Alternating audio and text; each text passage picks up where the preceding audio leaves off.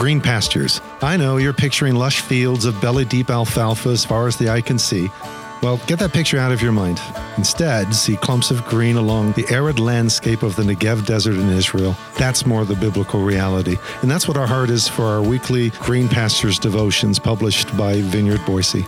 Our hope is that each day you'll find a wee clump of green along the all too often arid landscape of life, just enough to sustain you, to keep you moving forward. Each daily devotion consists of four strands the reading, the reflection, the question, and the prayer. May the Lord lead us together into the green pastures we need today to continue growing in the grace and knowledge of our Lord Jesus Christ.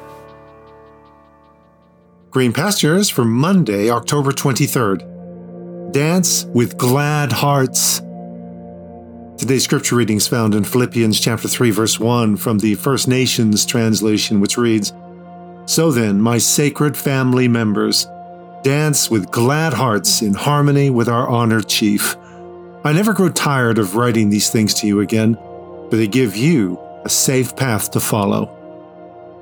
This is God's Word. If the Christ hymn of Philippians 2 6 through 11 is the centerpiece of the letter, this is its summit.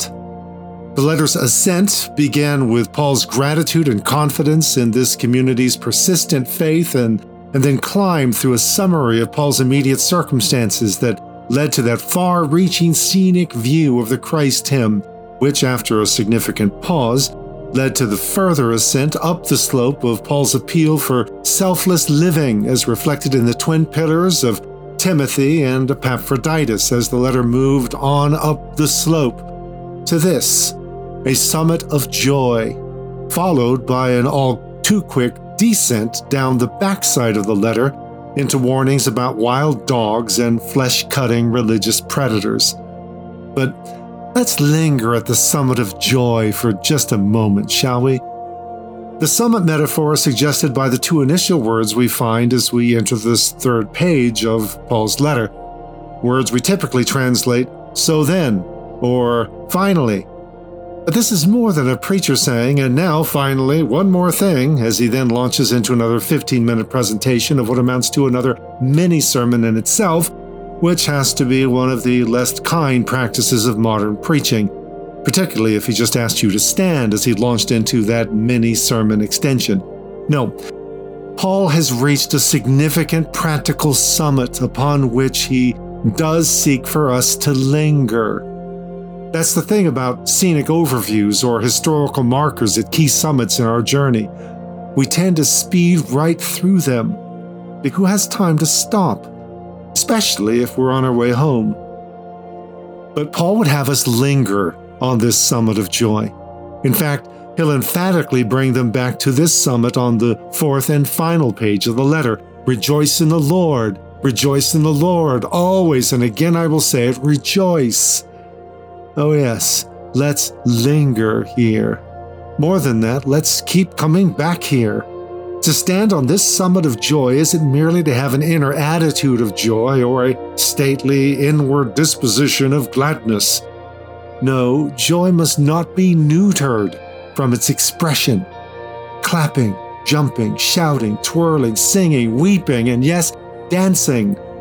This is why I ran with the First Nations translation of this summiting first verse, Dance with glad hearts in harmony with our honored chief, it reads.